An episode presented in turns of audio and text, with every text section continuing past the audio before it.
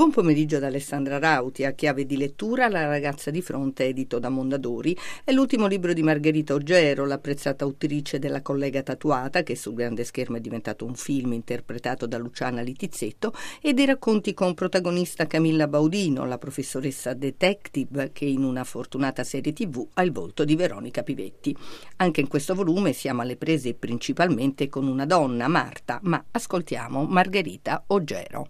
La ragazza di fronte, il mio ultimo libro, non è un giallo, è una storia di relazioni affettive, di relazioni amorose, ma non strettamente legate al rapporto di coppia.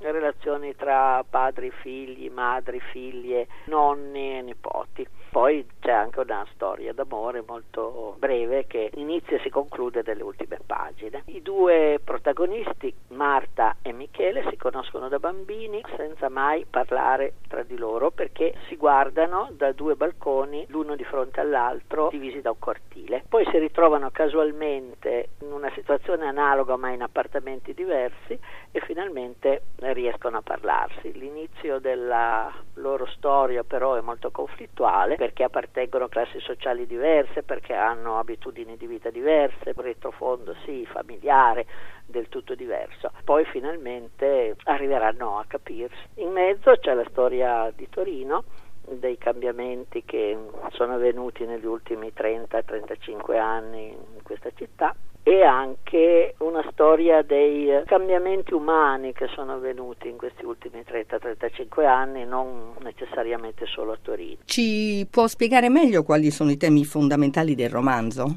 Primo è costituito dalle relazioni sociali tra le varie persone che si incontrano. C'è anche un altro tema che è un po' il tema degli sguardi. Noi oggi ci guardiamo molto di meno di quanto ci guardassimo una volta, anche perché ci sono tanti modi di comunicazione, diciamo virtuali, che non implicano la vicinanza fisica. Poi c'è una certa riflessione sulla difficoltà odierna di aprirsi al prossimo. I suoi libri spesso si trasformano in pellicole e ci sono novità in arrivo? Novità in arrivo è una nuova serie televisiva che andrà in onda in settembre e che tratta dal mio penultimo libro, ma riguardo a questo non lo so, ve l'augurerei, ma per un film sostanzialmente non ci vedo una serie televisiva. È tutto, scrivete a chiave di lettura chiocciolarai.it, a risentirci lunedì.